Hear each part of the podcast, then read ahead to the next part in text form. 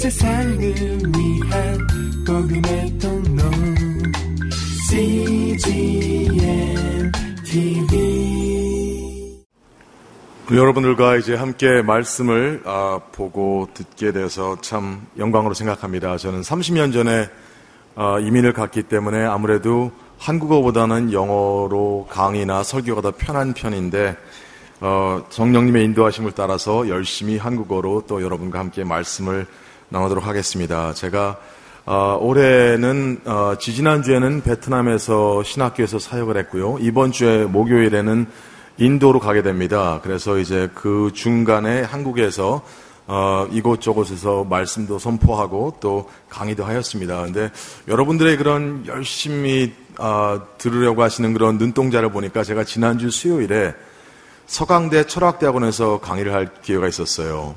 거기서 이제 강의를 하는데 제가 이곳저곳에서 강의를 해봤지만은 가장 저에게는 뜻깊은 강의였다고 아, 생각이 들었습니다. 그 강의를 끝나 하는 도중에 학생들의 눈을 보니까 또 교수님들의 또 눈을 보니까 아주 굉장히 막 총명 아, 살아 있고 또 끝난 후에 어떤 그 대학원 학생 석사과정 학생이 저에게 질문한 또 이렇게 저에게 서지하스한 것이 제가 강의하면서 그렇게 어, 확실하게 똑똑하고 제 무릎을 칠 수 있을 정도의 그런 놀라운 질문과 그런 대답을 아, 그런 저에게 서지하스한 거를 들어본 적이 없었어요. 그러면서 저는 사실 제가 조금 이따 설교하면서 말씀드리겠지만은 제가 30년 전에 한국을 떠날 때 저의 삶에 상황이 그렇게 가족의 상황이 그렇게 좋지 않았기 때문에 저에게는 대한민국에 대해서 모국이라고 불러보기에는 제 마음속에 불러보기에는 사실은 이번이 처음이라고 봐도 과언이 아닙니다. 오늘 말씀을 어, 읽어주셨는데 마가복음 9장 말씀입니다. 저는 이제 이곳 여기서 말씀을 전할 때 어, 특별히 개신교 어, 교회에서 많이 예배를 드릴 때 느끼는 것이 이것이 하나 있습니다. 우리가 참 우리 한국에 필요한 것이 우리 21세기 많은 분들의 삶에 필요한 것이 어떻게 보면은 잠시나마 찾을 수 있는 침묵과 명상이라고 저는 봅니다. 그래서 제가 이번에도 지하철로 많이 이동을 했는데 탈 때마다 50세 미만인 분들은 거의 다 스마트폰이 안 계신 분들이 없으시고 스마트폰 가신 분들은 거의 다 이게 헤드폰을 들으시고 뭘 보시는 것 같고 들으시는 것 같은데 우리 말씀 듣기 전에 한 1분만이라도 어, 잠시 오늘 읽으신 말씀을 생각하면서 잠시 명상 시간 가지도록 하겠습니다. 기도하셔도 좋고 그 말씀 묵상하셔도 좋으니까 그, 그 후에 제가 기도하고 그 다음에 말씀을 듣도록 하겠습니다. 한 30초나 1분 정도 명상하시겠습니다.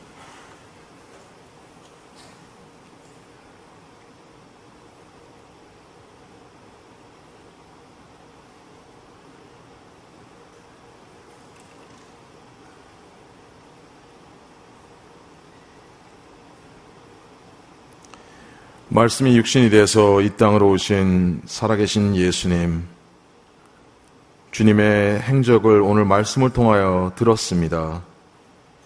이제는 주님의 사랑하시는 성도 모든 분들이 이 말씀을 들을 것이고 부족한 주님의 종이 대언을 하고자 하오니 성령님께서 오늘도 역사하시고 그래서 예수 그리스도만 높임을 받으시고 저희들 말씀을 듣고 선포하면서 주님의 형상을 더욱더 닮아갈 수 있도록 성령께서 자유롭게 역사하여 주시옵소서 예수의 이름 받들어 감사하며 기도합니다.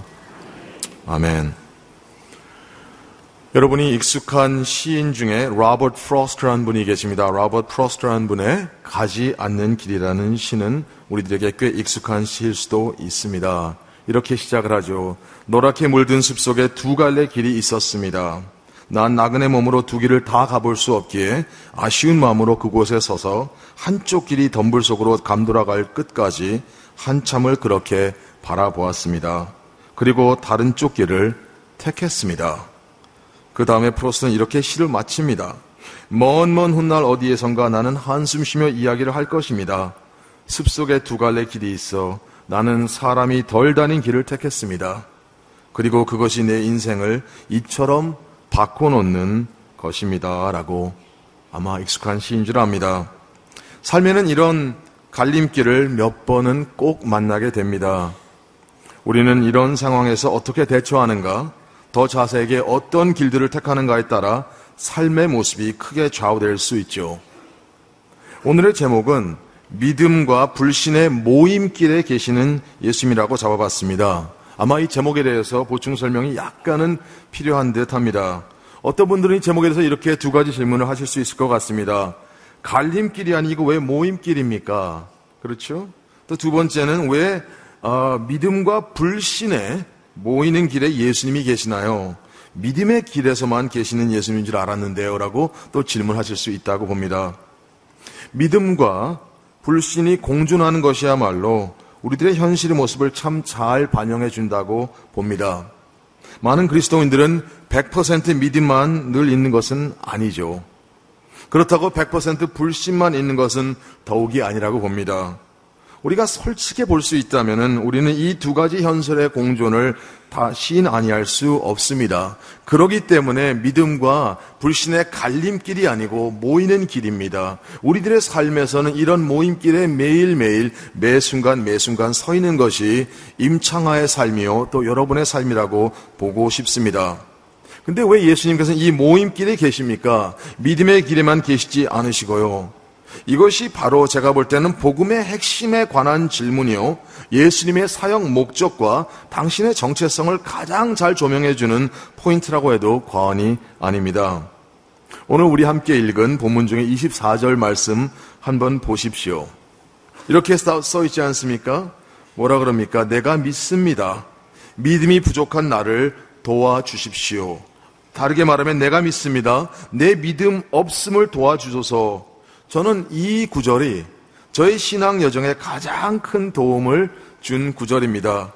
왜냐면 말이죠. 내가 믿습니다만 있는 것이 아니에요. 그렇죠? 내가 믿습니다. 그런데 내 믿음 없음을, 내 믿음 부족함을 도와주십시오라는 이 두 가지가 함께 있기 때문에 저에게는 삶의 여정에 이렇게 진솔한 신앙 고백이 어디 있을까?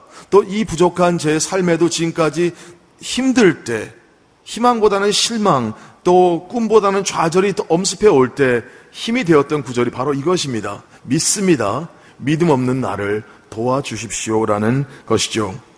믿음이 무엇인지 도전해 보는 모습을 우리가 보게 됩니다. 예수님께서 믿는 자에게 무엇인지 할 수 있다 하셨을 때 이 아버지, 조금 이따 우리 함께 공부하게 될이 아버지의 선언입니다. 내가 믿습니다. 내 믿음 부족함을 도와주세요. 믿음을 주시는 분이 누구이신지 이 아버지는 또 잘 알고 있었습니다. 또 우리가 보게 되겠지만 아픈 짧은 경험이지만 아픈 경험을 통하여 알게 되었던 것입니다. 또 이 아버지는 믿음과 불신은 인간들에게 늘 함께 있다는 것을 이 스토리는 진솔 담백하게 보여주기 때문이죠. 저는 오늘 여러분과 세 가지 진리를 나누고자 합니다. 세 가지 포인트는 이렇게 볼 수 있습니다. 제가 이렇게 세 가지의 모임 길에서 기억해야 될 것이 무엇인가? 이 모이는 길에서 세 가지를 기억해야 되는데 세 가지는 이렇습니다. 첫 번째 이 모임 길에서 기억해야 될 것은 사람을 따르지 말아야 됩니다. 라고 말씀드리겠습니다. 두 번째로는 두 번째 모임 길에서 기억해야 될 것은 하나님이 어떠하신 분인지를 알고 만나야 합니다. 세 번째 모임길에서 기억해야 할 것은 예수님의 손을 꼭 잡아야 한다는 것을 나누도록 하겠습니다. 첫 번째 포인트는 뭐라고요? 사람을 따르지 말아야 한다는 것입니다. 18절을 보겠습니다. 18절을 보게 되면은 그 전에 16절을 보게 되면 예수님께서 이 많은 무리들에게 지금 굉장히 시끌벅적한 상황에 오셔서 무슨 일로 이렇게 논쟁하고 있느냐라고 질문을 하십니다. 그런데 17절에 보게 되면 아버지가 이렇게 대답을 합니다. 선생님, 제가 아들을 데려왔는데요. 그 아이는 말 못하게 하는 더러운 귀신이 들려 있습니다. 라고 얘기합니다. 그래서 이 아이들과 이 귀신에 한번 잡히게 되면은 땅에 거꾸러지고 입, 입에 거품을 물게 되고 이를 갈면서 몸이 뻣뻣하게 굳, 습니다 우리 한번 생각해 보십시다. 이런 상황을 접해 보신 분이 계시면은 이 아버지의 절실한 마음, 슬픈 마음, 간절한 마음을 잘 아실 줄 압니다. 이 아버지가 지금 어떻게 했는지 아십니까? 그 다음에 뭐라고 나왔습니까? 그래서 선생님의 제자들에게 귀신을 쫓아달라고 부탁하고 데려왔지만은 쫓아내지 못했습니다. 라고 나와 있습니다. 여기서 제가 말씀 묵상하는 그 포인트가 떠올랐어요. 그렇지. 우리가 분명히 이런 종교적인 행위를 한다면서 사람을 따르게 되면 안 된다는 것을 깨닫게 되었습니다. 이 제자들에게 귀신을 쫓아달라고 했는데 못하였다는 그런 절박한 절망의 절규를 우리가 듣게 됩니다. 이 아들이 얼마만큼 지금 귀신 들릴 때마다 어려운 삶을 겪고 있으며 또 그 옆에서 보면서 가슴 아파하고 도와주고 싶지만 도와주지 못하는 그 상황에 접해 있는 아버지의 마음은 어땠겠습니까? 저도 이제 해외에서 한 30년 살다 보니까 한국 부모만큼 열심인 부모들은 잘 없는 것 같아요. 저 한국 부모님들 어디 뭐 기록이라는 삶도 마다 않고 어디를 자식들을 보내고 자식들을 위해서는 뭔가 다 희생하는 그런 부모님의 모습. 아마 한국 부모님은 이 유대인 부모의 아버지의 이해를 합니다. 왜냐면 제가 볼 때는 Jewish parents, 유, 대인 부모들도 아마 한국 부모님들하고 거의 비슷한 점이 많은 것 같아요. 그런 상황 한번 생각해 보십시오. 여러분의 자녀가, 여러분의 아들이 지금 귀신이 들려서, 지금 귀신 들릴 때마다 이런 어려움이 있습니다. 입에 거품이 일어나게 되고, 이를 갈게 되고, 몸이 뻣뻣이 되는데, 이럴 때 여러분은 지금 속수무책한 상황에서 어떻게 해서라도 해결책을 찾기 위해서 예수님이 굉장히 신통한 선생님이라고 병고침을 잘하신다고 말씀이 뛰어나시다고 그분과 한번 만나면 굉장히 놀라운 일이 있을 수 있다고 그런 얘기를 들었기에 오늘 주님께 나왔습니다. 근데 주님은 못 만나고 주님을 따르는 사람 사람들을 만난 것이죠. 근데 이 사람들은 고쳐주지 못했습니다. 어떻게 보면 사람을 따르지 말아야 되는 말아야 한다는 이 첫 번째 포인트가 역설적으로 들릴 수도 있습니다. 또 더 심하게 표현하자면은 안 말도 안 되는 소리일 수도 있지 않습니까? 왜냐하면 우리는 어렸을 때부터 선생님 말들을 잘 듣고 또 잘 따라야 한다고 많이 배웠습니다. 그렇죠? 그리고 또 교회 안에서도 제자 훈련이 있고 순모임들이 있어서 사람을 따르는 것에 대해 우리는 사실 전혀 개의치 않는 그런 존재들입니다. 근데 이 얼핏 보면 대수롭지 않은 그런 incidental detail이라고 볼 수 있는 이 말이죠. 제자들에게 데리고 왔더니 특별한 해답을 못 찾는 것 말입니다. 그래서 예수님께서 뭐라고 말씀하십니까? 그를 내게로 데리고 와라. 아이를 내게 데려오라 라고 말씀을 하십니다. 지금 첫 번째 스테이지에서는 제자들에게 데려왔습니다. 사람들이 혹시나 예수님 안 계시지만은 예수를 따르는 사람들한테 데려오면 뭔가 좋은 일이 있을까 하고 데려왔는데 전혀 그 상황이 좋아지지 않았습니다. 많은 예수님의 제자들이 예수님을 따르다가도 언젠가는 자칫 잘못하면은 형식주의 또 자신의 이미지만을 위한 사역, 또 자칫 잘못하면 선한 모습으로 분명히 시작하였다가 와전될 수가 있습니다. 그래서 우리는 우리의 자신을 많은 분들이 주님을 따라가고 계신 여러분들입니다. 우리의 자신을 예수님의 은혜와 예수님의 율법을 이루심의 그런 정확한 자로 한번 척도해 볼 필요가 있습니다. 그렇다면 우리가 우리 자신 나는 과연 어떠한 사람인가라는 나의 신앙의 모습은 어떠한 건가를 한번 자세히 솔직하게 점검해 본다면은 저는 아마 이런 고백이 나올 것 같습니다. 내가 믿습니다. 내 믿음 부족함을 도와주세요. 사람만 따라가다가 무수한 이단들이 생깁니다. 기독교사를 훑어볼 때 언제 교회 순수성이 희석되었는가를 볼 때 여러 가지 설들이 빈번하지만 제가 볼 때에는 주후 313년 6월에 처음 내려진 그런 어, 밀라노의 선포 이릭터 밀란을 통하여 기독교에게 자유를 허락하게 되었습니다. 그 첫 공식 선언이 314, 324년에서는 더 명확하게 기독교인들에게 더 이상 박해가 없으며 또 한 걸음 더 가서 로마 제국의 공식 종교가 됨으로써 초대교회에 그야말로 사도행전 29장을 꿈을 가졌던 그들이 어떻게 본의 아니게 콘스탄틴이라는 사람을 따르면서 복음의 순결, 세상을 섬기면서 희망을 주었던 절대적 필요한 존재적 위치를 잃게 되었다고 저는 봅니다. 다시 말하자면 이렇게 들릴 수가 있습니다. 기독교가 기득권을 가지게 되면은 기득권자를 따르게 되면은 그렇다면 기독교가 무슨 독교로 변천하는 것은 시간 문제입니다. 그래서 종교 개혁이라는 그런 중요한 이벤트는 이벤트라는 그런 회복 운동이 일어나는 것도 바로 그것이죠. 기독교가 기득권이 되고 기득권이 되게 되면은 기독교가 아니고 모독교가 되어서 이런 일들이 일어나게 되는 것입니다. 초대교회의 그런 순수성을 잘 보여주는 문구를 하나 소개하고자 합니다. 디오그네투스라는 사람에게 썼던 편지입니다. 거기에 아마도 2세기 정도에 쓰여진 기자의 이름을 알 수 없는 중요한 초대 기독교의 진정한 색깔을 보여주는 것이죠. 읽어드리겠습니다. 그들은 모든 사람들을 사랑하지만 기독교인들에 대한 얘기입니다. 모든 사람들로부터 핍박을 받습니다. 사람들은 그들이 누군지도 모르면서 여전히 정죄합니다. 사람들은 그들을 죽이지만 하나님은 그들을 다시 살리십니다. 그들은 가난하지만 많은 사람들을 부욕해 합니다. 그들의 궁핍함은 말로 표현할 수 없을 정도지만 동시에 말할 수 없는 풍요를 누립니다. 그 사람들이 그들을 존중해 주지 않아도 무시당하는 그때 하나님이 그들을 영화롭게 해 주십니다.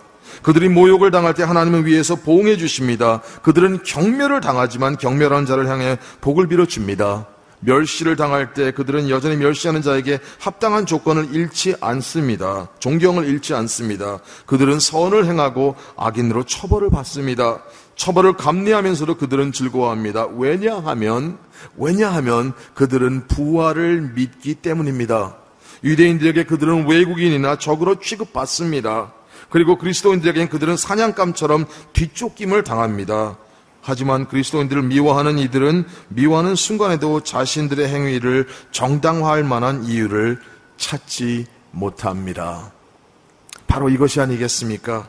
우리는 그리스도인의 삶을 살아갈 때 여러분들로부터 배우고 본을 보이는 분을 통하여 또 보고 깨닫게 됩니다. 그런데 자칫 잘못하면 그분들은 하나님께로 더 가깝게 이끌고 가시는 도구라는 사실을 혹시나 잊게 되기가 참 쉬운 것이죠. 그러기 때문에 우리는 이 문구를 보면서 다시 한번 우리가 따라야 될 분은 진정으로 따라야 될 분은 하나님밖에 없다는 것입니다. 이 모임길에서 기억해야 될 첫 번째 포인트는 사람을 궁극적으로 따르는 것이 아닙니다. 우리는 예수 그리스도 하나님이 이 땅으로 오신 하나님의 모습을 진정으로 보여주기 위해서 오신 그 예수 그리스도만 따르는 것입니다. 사실은 우리 개신교의 역사를 보게 되면은 그런 of personality, 그런 한 사람, 한 분의 삶과 사역의 너무나 중요성이, 농도성이 짙어져 가지고 그분이 잘못하게 되면은 많은 분들이 시험을 받고 또 넘어지는 것을 우리가 듣고 보게 됩니다. 저도 한국 이제 재미 교포로서 한국 교회에 지난 한 100년의 그런 삶을 볼 때 좋은 일도 많이 있었습니다.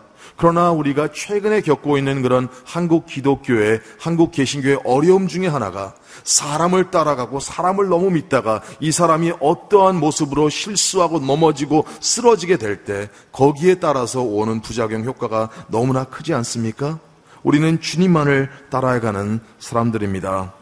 두 번째 포인트는 이것입니다. 두 번째 모임 길에서 기억해야 할 것은 하나님이 어떠한 분인지를 알고 만나야 하는 것입니다. 예수께로 나옵니다. 그래서 이 예수님께서 물어보십니다. 언제부터 이랬느냐? 이렇게 21절에 나와 있습니다. 그러니까 22절에 아버지가 대답을 합니다. 이 귀신이 아이를 죽여려고 여러 번 불 속에 내던지고 물 속에도 빠뜨렸습니다.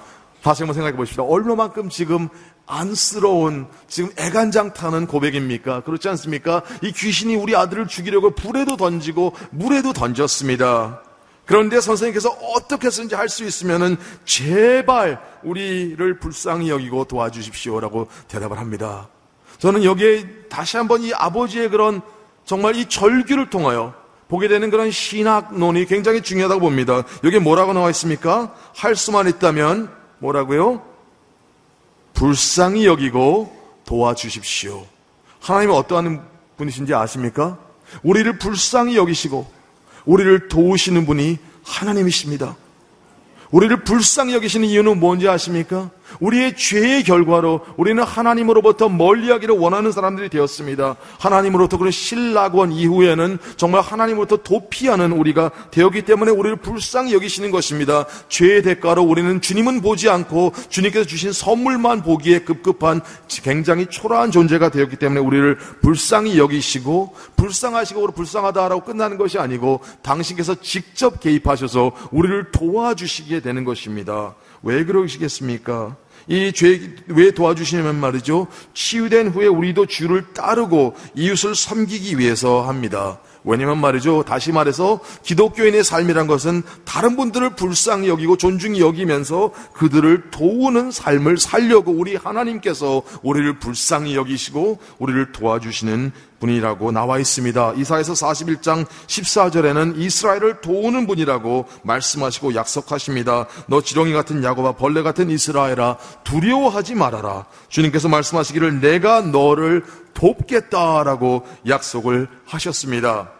또 야곱이 돌베개 베고 잠을 청할 때 하나님께서는 나타나셔서 이 거짓말장이 야곱을 도망자인 야곱을 긍휼히 불쌍히 여기시고 언약을 하셨죠. 창세기 28장 15절을 이렇게 나와 있습니다. 내가 너와 함께 있어서 내가 어디로 가든지 너를 지켜 주며 내가 너를 이 다시 이 땅으로 데려오겠다. 내가 너에게 약속한 것을 다 이루기까지 내가 너를 떠나지 않겠다라고 약속을 하셨습니다. 내 약속을 이루기까지 나는 나는 너를 절대 떠나지 않는다고 도우시고 불쌍히 여기시는 하나님이십니다. 하나님 아버지를 속이고 형을 두 번이나 사기친 동생을 보호하시겠다는 하나님의 선포입니다.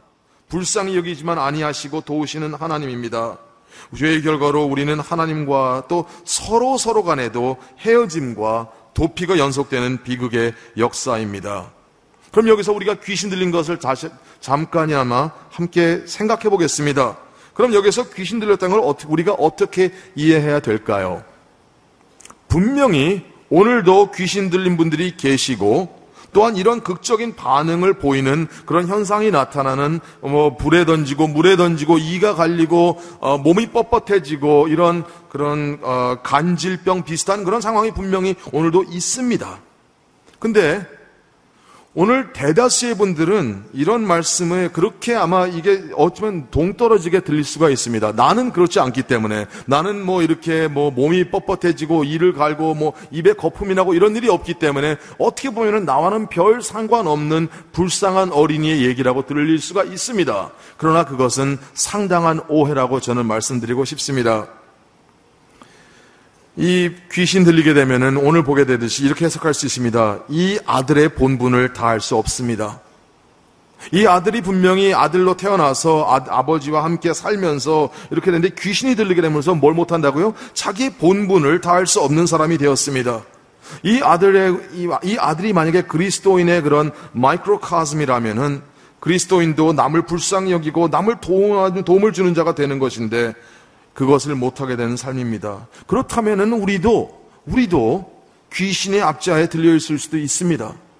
귀신 들렸다는 것이 아니지만 이런 삶의 영향력이 우리가 어떤 곳에서 이렇게 우리의 본분을 못하게 하고 우리를 압제하는 것인가. 사실 그 사탄의 마귀의 역사가 바로 그런 것입니다. 우리의 본 모습을 찾지 못하게 하고 우리의 본분을 이루지 못하게 하며 그리고 하나님과 멀리 하면서 결국에는 우리를 압제하는 것이 사탄의 가장 대표적인 사역이라고 볼 수 있습니다. 근데 우리가 어떤 모습으로 압제를 당합니까? 잠시나마 세 가지를 보겠습니다. 첫 번째는 우리는 용서를 못하게 합니다.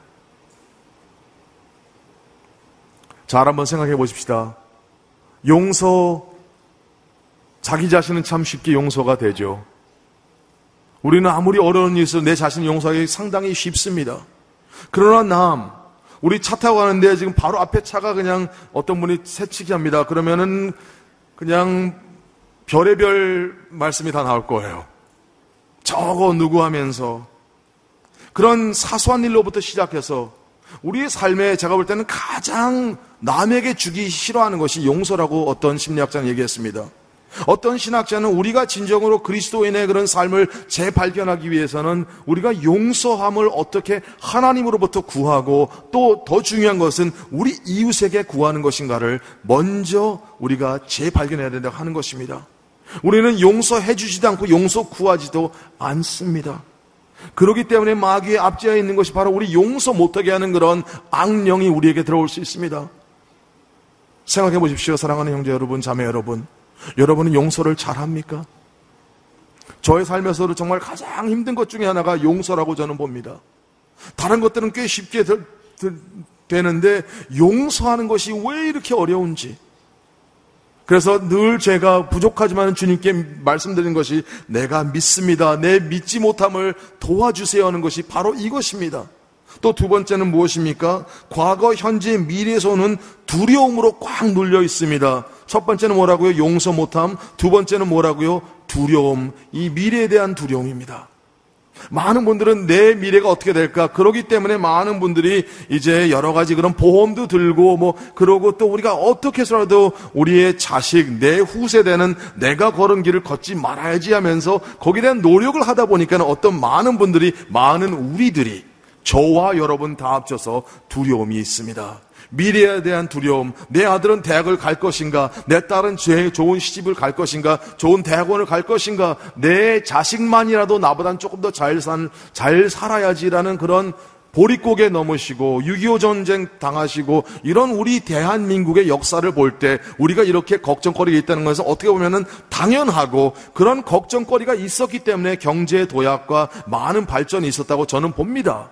그러나 우리가 이런 순간에 지금 2013년에 오늘 서 있는 이 순간에 다시 한번 우리는 이것을 생각해 봐야 됩니다. 미래에서 오는 두려움이 있습니까? 미래가 더 가지러주는 그런 꽉 누르는 압제가 있습니까? 있습니다. 우리가 진정으로 주님께 나오려면 이 아버지처럼 시인을 해야 됩니다. 인정을 해야 됩니다. 고백을 해야 됩니다. 그렇지 않으면 여러분의 삶의 용서와 치유와 새롭게 되심이 있을 수가 없습니다. 그래서 오늘 여러분들 다시 한번 잘 생각해 보십시오. 용서를 하십니까? 미래에 대한 두려움으로 꾹 눌려 계십니까? 세 번째는 관계에서 무시를 하고 무시당함으로 회복을 못하게 하는 분들을 많이 보게 됩니다. 저는 이민생활 30년 하면서 이 무시라는 그런 컨셉과 현실을 저는 많이 경험했습니다. 얼굴 색깔에서 오는 무시당함, 또 무시함, 또 그런 언어가 잘 통하지 않으면서 문화 때문에 무시당하고 무시함. 근데 한국에 왔더니 제가 참 좋아하는 친구 교수가 있습니다. 그분은 경희대학교 경제과에서 가르치시는데 그분이 저한테 그러더라고요. 야, 창하야, 너 여기 있을 때, 어, 남 무시한다고 그런 저거 한 남에게 이렇게 어떤 그런 인상을 주게 되면 절대 안 된다고 제가 그렇습니다. 난 사람 무시하지 않는데 왜 그러냐 그랬더니 한국에서 많은 분들이 어떻게 잘못하면은 너나 무시하지 하면서 이렇게 굉장히 많이 헐트를 당하고 또 자칫하면은 그런 싸움도 있을 수 있다 그러더라고요. 그래서 용서를 못하게 할 수도 있고 미래에서 오는 두려움으로 꽉 눌림을 당할 수도 있고 또 우리가 무시를 하고 당함으로써 회복을 못하게 하는 그런 마귀의 역사가 있을 수 있다고 봅니다. 그럼 우리가 이걸 어떻게 해야 될까요? 우리 한번 서로 여러분들 보면서 이렇게 한번 외쳐볼까요? 제가 어, 여기 한국 보니까 LIG라고 있지 않습니까? LIG. 그게 뭐, 뭐죠? 보험회사 아닙니까? 그렇죠? 우리가 서로 보면서 이렇게 하겠습니다. LIG 하면서 살아요 해볼까요? LI. 근데 LIG가 뭔지 가르쳐 드리겠습니다. LIG가 let it go. let it go. 한번 크게 부르겠습니다. let it go. 주님께 맡기세요. 주님께 드리세요. 우리는 우리의 모든 것을 아직도 가지고 있습니다. 용서 안 하고 가지고 있습니다. 마음 깊은 곳에 눌리고 있습니다. 우리는 아직도 그런 미래된 두려움으로 꽉 잡혀 있습니다. Let it go, let it go, and let it go. 주님께 드리십시오. 지금 나는 난 무시 당함을 하고 있고 무시당했고 또 은근히 우리의 학벌로 지역 감정으로 내가 어느 동네 삶으로서 남을 무시하고 거기에 오는 아픔을 우리가 또 무시당함으로 경험합니다. 모든 것을 주님께 드리십시오. Let it go. 다음번에 버스에 붙어 있는 또 현수막에 붙어 있는 LIG 보실 때 그렇게 생각하십시오. Let it go. 그렇게 임창하는 사람이 와서 하나 가르쳐 주는데 영어 하나 가르쳐 드렸죠. Let it go. 비틀스가 말한 Let it be가 아닙니다.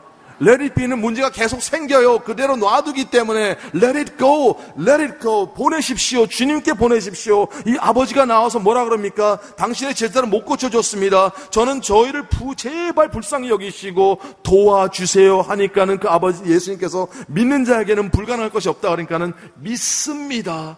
내 믿음 부족함을 도와주세요. 사랑하는 자매 여러분, 사랑하는 성도 여러분, 사랑하는 형제 여러분, 주님께 나오시면서 그런 선포를 하십시오. 주님께 드리십시다. Let it go. 주님께 드리시면서 내가 믿습니다. 내 믿음 못하는 것을 도와주세요라고 할 필요가 있습니다.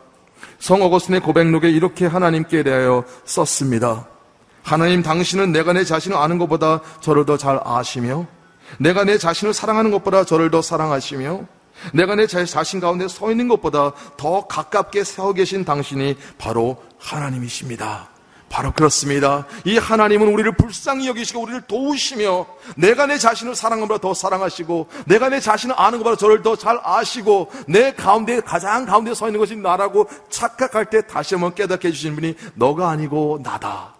너를 창조하고 너를 오늘도 사랑하고 너를 오늘 너무 좋아하는 이 여호와 하나님이라는 분을 오늘 만나시길 바랍니다. 바로 이분이 당신을 불쌍히 여기시고 오늘도 도우십니다. 이분에게 또한 여러분들께서 여러 귀신이 압제하 계신 것을 하시고 극복하고 승리하게 하십니다. 용서를 못함에 그런 압제도 있을 수 있고 미래의 두려움에서 오는 압제가 있을 수 있고 관계에서 상함을 통하여 무시를 하고 무시를 당함으로 오게 되는 그런 압제도 있을 수 있습니다. 이럴 때 매 순간마다 우리는 믿습니다. 제 믿음 없는 것을 제 믿음 부족함을 도와주세요라는 신앙 선포가 필요합니다. 세 번째 모임길에서 기억해야 될 것은 예수님의 손을 꽉 잡아야 된다는 것입니다. 이, 어떤 일이 일어납니까? 한번 보겠습니다. 24, 25절을 보게 되면 많은 광장, 많은 사람들이 광경을 보려고 달려옵니다. 그때 예수께서 귀신을 꾸짖으십니다. 듣지 못하게 하고 말 못하게 하는 귀신아, 내게, 내게, 내게 명령하노니 이야기에서 나와서 다시는 들어가지 말아라. 그랬더니 귀신이 소리 지르고 아이에게 심한 경련을 일으켜더니 나갔어요. 근데 26절을 한번 우리가 읽도록 하겠습니다. 한번 26절 시작. 더러운 귀신은 소리 지르며 아이에게 심한 경련을 일으켜더니 나갔습니다. 아이가 죽은 것이 돼 누워 있자 많은 사람들이 수군거렸습니다. 아이가 죽었나 보다. 이게 웬일입니까? 예수님께서 분명히 사역하셨는데, 역사하셨는데, 아기가 지금 어떻게 됐다고요? 죽은 것 같이 보입니다, 지금. 이 아버지는 지금 이, 이, 이 제자들의 선생님은 좀 더 잘해줄 줄 알았더니, 이 선생님은 더 못했어요. 고치지 못한 게 아니고 그냥 죽였습니다. 우리가 신앙생활 할 때 분명히 이런 혼돈의 순간이 오게 됩니다. 분명히 예수를 믿으면 내가 주님과 함께 동행하면 뭔가 내 삶이 잘 풀리리라고 그렇게 오해할 수가 있습니다. 내가 주님을 따라가면 모든 문제가 해결되리라고 착각할 수가 있습니다. 주님께서 진정으로 원하신 것은 무엇이냐면 내가 주님과 함께 할 때 내 삶을 바꾸십니다. 삶을 어떻게 바꾸시냐고요? 가장 궁극적인 바꾸심은 무엇이냐면은 내가 주님의 형상대로 점점 더 될 수 있도록 만들어 주신다는 것입니다. 부귀 영화 약속하지 않으셨습니다. 우리가 어떻게 보면 기독교 역사를 볼 때 자칫 잘못해서 착각하게 큰 오해가 무엇이냐면은 교회가 너무나 돈이 많고 교회가 너무나 이렇게 사회, 경제, 문화적으로 끼치는 영향이 지대하기 때문에 예수님도 그렇게 부자로 오셨고 예수님도 그렇게 똑똑하셨고 예수님도 그렇게 학벌이 좋으셨고 아니었습니다. 예수님 집안도 안 좋으셨고 학벌도 없으셨고 정말로 지역 뭐 있는 게 없으셨어요. 가난하셨습니다. 집도 없으셨습니다. 물론 절도 없으셨고 교회도 없으셨습니다. 아무것도 없으셨어요. 사당도 없으셨고 아무것도 없은 예수님이셨습니다. 그러나 교회가 너무나 힘이 세야 되다 보니까는 우리는 다시 한번 우리 주님을 믿으면은 내가 어떻게 부귀 영화를 얻게 될까라고 오해를 합니다. 사실 우리 개신교가 지금 잘하지 않고 있는 이유 중에 하나가 바로 그런 것 같습니다. 어떤 목사님이 그러시더라고요. 한국에 이제 많은 사람들이 먹고 사는 문제가 해결되니까 기독교에서 그런 주는 그런 복음의 그런 효과를 많이 못 느낀다고 얘기를 하시더라고요. 이 예수님께 명령 귀신은 떠났습니다. 그러나 예수님의 사역의 정체와 또한 예수님의 당신의 정체도 이해 못할 때가 종종 있습니다. 여기에 혼돈이 옵니다. 왜냐하면 이 아이에게서 들어나가지 말아라, 들어가지 말아라 그랬더니 애가 죽었다고 많은 사람들을 보고서 얘기를 합니다. 다시 슬픔이 엄습해 옵니다. 불신의 수렁텅이로 빠질 수가 있습니다. 죽은 것 같이 되었다. 그래서 많은 무리들은 또 이 불쌍한 아버지를 혼돈의 절벽으로 내어 던지려고 죽었다라고 소리를 지릅니다. 그런데 예수님이 어떻게 대처하십니까? 27절을 함께 봅니다. 시작. 그때 예수께서 아이의 손을 잡아 일으키셨습니다. 그러자 아이가 벌떡 일어섰습니다. 바로 그거입니다. 예수님께서 그 아이의 손을 잡아 주셨습니다. 말 필요 없습니다. 변명 필요 없습니다. 부차적 설명 필요 없습니다. 그저 가서 그 아이의 손을 잡고 일으키셨습니다. 많은 사람들은 혼돈이 오고 오해가 오게 되고 서로를 이제 블레임하기 이러고 있는데 이 아버지의 삶에도 혼돈이 오기 일보 직전에 주님께서 가셔서 당신의 따스한 손으로 잡아서 이 어린이를 일으키셨습니다. 바로 이것입니다. 예수님의 손을, 예수님의 손만을 잡는 것이 중요한 것입니다. 우리가 믿음과 불신의 모임길에 기억해야 될 것은 예수님의 손만을 잡아야 된다는 것입니다. 우리 믿음의 목적은 예수님이십니다. 많은 신약학자들이 이런 디베이트가 있습니다. 예수님의 믿음인가, uh, the faith in Christ인가, 아니면 예수님의 신실하심인가, faithfulness of Christ라는 그런 이것 때문에 여러 가지 그런 심각한 대화가 오고 갑니다. 사실은 이렇게 볼 수 있는 것입니다. 우리가 예수님을 믿습니다. 그럼 우리가 예수님에 대해서 뭘 믿습니까? 한번 질문해 보십시다. 예수님이 뭐에 대해서 믿습니까? 당신의 십자가 공로를 믿습니다. 그러시겠죠? 그렇죠. 그렇습니다. 그러나 또 다른 것 중요한 것 중에 하나는 이것입니다. 예수님께서 율법의 모든 것을 다 이루셨습니다. 아담이 못한 것을 예수님께서 하셨습니다. 아담이 한 것, 쉽게 말해서 불순종은 예수님께서 안 하셨습니다. 그렇기 때문에 우리는 예수님 믿는다는 것은 예수님께서 십자가의 공로만이 아니고 당신의 그런 공생을 통하여 다 이루신 율법의 조건도 다 이루었기 때문에 예수 그리스도를 믿는다는 것은 faith in Christ라는 것은 다시 쉽게 풀어 해석하자면 faithfulness of Christ. 예수님의 신실함을 믿는 것입니다. 예수님께서는 신실하셨습니다. 그래서 우리는 우리 자신을 믿지 못할 때 예수님께서 우리를 믿어주십니다. 우리가 믿음을 못할 때 예수님께서 우리 믿음을 도와주시고 대신 믿어주십니다. 그래서 우리는 예수님을 우리의 구속자라고 부르고 substitute, 대신자라고 부르는 것이 바로 그런 이유입니다. 예수님의 손을 잡아야 되는 것입니다. 제가 참 사랑하는 하이델버그 소교리 문답, 여기에 첫 번째 질문은 이렇게 나와 있습니다. 살아서나 죽어서나, 죽어서나 당신의 유일한 위로는 무엇입니까? What is your only comfort in life and in death? 여러분의 삶과 죽음의 갈림길에 있을 때, 모임길에 있을 때, 여러분의 유일한 희망, 유일한 위로는 무엇입니까? 어떻게 대답하시겠습니까? 여러분의 삶과 죽음의 기로에 서 있을 때 당신에게 줄 수 있는 유일한 위로는 무엇이냐라고 굉장히 심각하게 질문을 던진다면 뭐라 그러겠습니까? 이 하이델베르 그 요리 문잡 첫 번째 대답은 이것입니다. 나는 나의 가장 유일한 유일한 삶의 죽음의 위로는 바로 이것입니다. 나는 나에게 속한 사람이 아니고 내 몸도 영혼도 구원하신 내 신실하신 구세주 예수 그리스도께 속한다는 것입니다. 이 16세기 종교개혁 후에 많은 사람들은 레퓨지가 되었습니다. 집 없는 사람들이 되었습니다. 모국을 떠나야 됐습니다. 이런 와중에 이 사람들에게 가장 유일한 삶의 위로와 희망은 무엇이냐면 내 재산, 재산은 다 버렸지만 내 모국은 떠났지만 나의 유일한 희망과 위로는 내 몸과 내 마음과 내 모든 것이 나를 사랑하시고 오늘도 나를 붙잡아 주시는 예수 그리스도에 속해 있다는 것만이 나에게 유일한 위로라는 것입니다. 사랑하는 성도 여러분, 여러분들 예수님 손을 붙잡으십시다. 왜냐하면 예수님은 여러분의 손을 절대 놓지 않을 것이기 때문입니다. 어떤 때는 그런 믿음조차 가지기, 가지기 힘들 때 대신 믿어주십니다. 또한 우리가 우리 자신을 믿지 못할 때 나를 믿어주십니다. 한번 심각한 질문을 하면서 이제 말씀을 맺도록 하겠습니다. 여러분, 여러분 자신 믿을 수 있는 사람이라고 생각하십니까? 네? 아멘 없, 없네요. 믿을 수가 없는 사람이라고 생각하시면 뭘 믿고 사세요? 누굴 믿고 사세요? 어떻게 여러분 당신과 함께 살고 계십니까? 이런 중요한 질문이 필요합니다. 예수 그리스도께서는 우리가 우리 자신도 못 믿을 때 주님은 여러분을 믿어 주십니다. 얼마만큼 고맙습니까? 그렇지 않아요? 여러분을 누가 믿어준다면 얼마만큼 고맙겠습니까? 미식 축구의 가장 유명한 코치 중에 한 분이 톰 랜드리라는 분이 달러스 카우보의 코치였습니다. 굉장히 아주 그 스포도 많이 이기고 그런 분인데 그분은 굉장히 신화적으로 유명한 코치였어요. 근데 이분의 그런 책을 전기를 보게 되면 이런다 그러다고요. 이분이 선수들에게 특별히 잘못하고 들어온 선수들에게 뭐라 그러냐면은 I believe in you. 나는 널 믿는다 그랬다고 합니다. 그러면서 뭐라 하시면 and I know you can do it. 그리고 너는 할 수 있다고 내가 믿는다는 것이죠.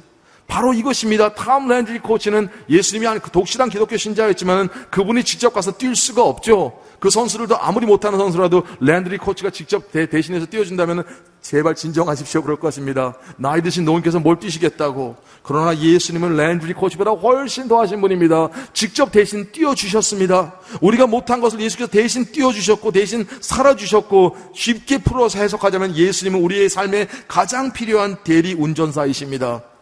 여러분의 삶에 취해서 쓰러져서 집에 못 가실 때, 여러분의 삶의 모든 실패 때문에 취해서 못 가실 때 대리 운전하시고 여러분의 삶을 끝까지 보장해 주시고 그런 분이 바로 예수님이십니다. 여러분이 자신을 못 믿을 때 주님께서 믿어주십니다. 왜냐고요? 고린도후서 1장 22절에 이렇게 나와 있습니다. 하나님께서는 또한 우리를 지키 자기라 자기의 것이라는 표로 인을 치시고 그 보증으로 우리 마음에 성령을 주셨습니다. 성령님이 함께 하시기 때문에 예수님께서 우리를 떠나지 아니하신 것입니다. 성령님께서 함께 하시고 오늘도 우리가 우리 자신을 못 믿을 때 내가 어떻게 내 자신을 믿을 만한 사람이라고 생각 안 할 때 주 예수께서는 믿어 주시고 오늘도 두 손 들어 축복하시고 우리를 위해서 오늘도 기도하시는 것입니다.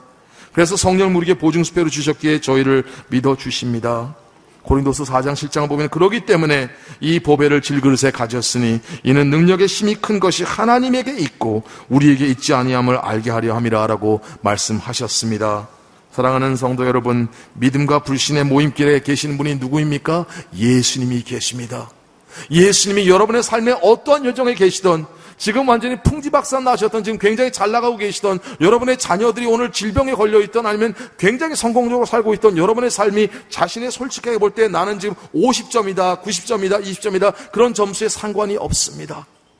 여러분의 삶의 모든 것을 다 아시고 오늘도 힘이 되시고 여러분을 믿으시고 여러분을 절대 떠나지 아니하시는 분은 바로 여러분의 죄를 다 지고 가시고 당신의 의를 오늘도 우리 예배를 통하여 다시 한번 재선사하시는 예수 그리스도께 나오시는 성도님이 되시기를 주님의 이름으로 축원합니다.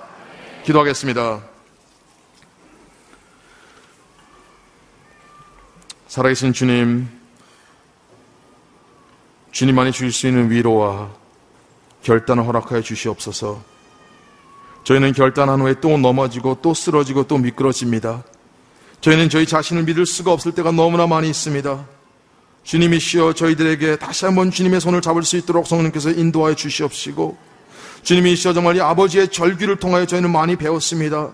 내가 믿습니다. 내 믿음 믿지 못함을 도와주시옵소서. 내 믿음 부족함을 도와주십시오 하는 그런 그 신앙의 절규를 저희가 다시 한번 마음속에 사무칠 수 있도록 도와주시옵소서. 주님이시여 저희가 정말 주, 주님 안에서 go 할수 있도록 도와주시옵소서.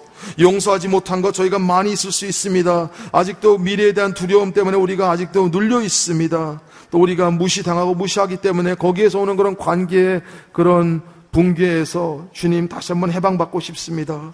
자유롭고 싶습니다. 주님이시여 오늘 한분 한분 예배드리는 성도님들의 삶을 주께서 은혜로 인도하시고 사랑으로 어루만져 주시고 성령님의 역사함으로 이분들의 눈을 더욱더 뜨게 하여 주셔서 이 지금 카운트다운이 일어나고 있는 이 삶에서 주님 많은 분들이 주님 오실 날을 기다리면서 주님을 섬기는 이런 사역을 잘 감당할 수 있도록 도와주시옵소서 예수 이름 받들어 감사하며 기도 올리옵나이다. 아멘.